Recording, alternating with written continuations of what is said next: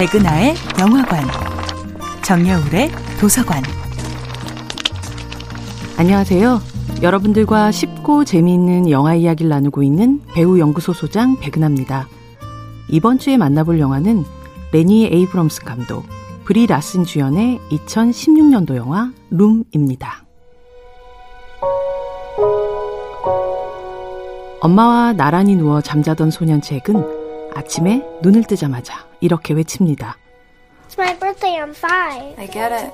엄마, 나 오늘 다섯 살이 되었어요. 그런데 이들이 살고 있는 집은 가만히 살펴보면 어딘가 이상합니다. 욕조와 세면대와 변기가 아무런 칸막이도 없이 침대 옆에 바로 붙어 있는 마치 죄수들이 사는 감옥 같은 느낌인데요. 가로 3.5m, 세로 3.5m의 좁은 방.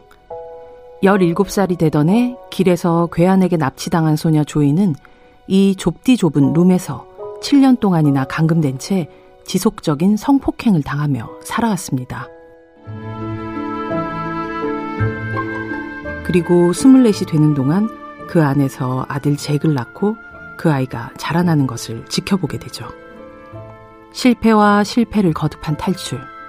무기력한 절망 속에 하루하루를 버텨내던 조이는 어느덧 다섯 살 생일을 맞은 아들 잭을 보며 이 룸에서의 삶을 더 이상 지속시킬 수 없다고 결심합니다.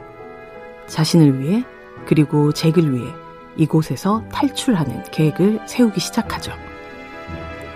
예전엔 혼자라 실패할 수밖에 없었지만 이제 똑똑하고 이해심 깊은 아들이 함께 있기 때문에 용기를 낼 수 있었던 것입니다.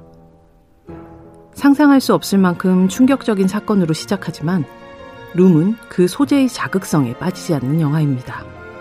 그리고 단순히 범죄 스릴러와 탈출극이 아닌 휴먼 드라마로서의 고민을 시작하죠.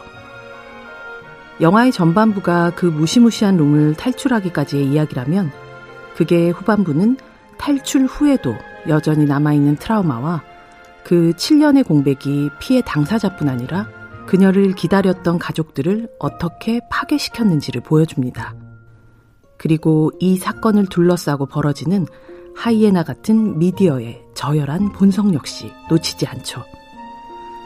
영화룸은 인과관계를 따질 수 없는 삶의 잔혹함을 가감없이 펼쳐놓는 동시에 그럼에도 불구하고 이 모자에게 주어진 삶의 아름다움을 역설적으로 증명하는 영화입니다. 백은하의 영화관이었습니다.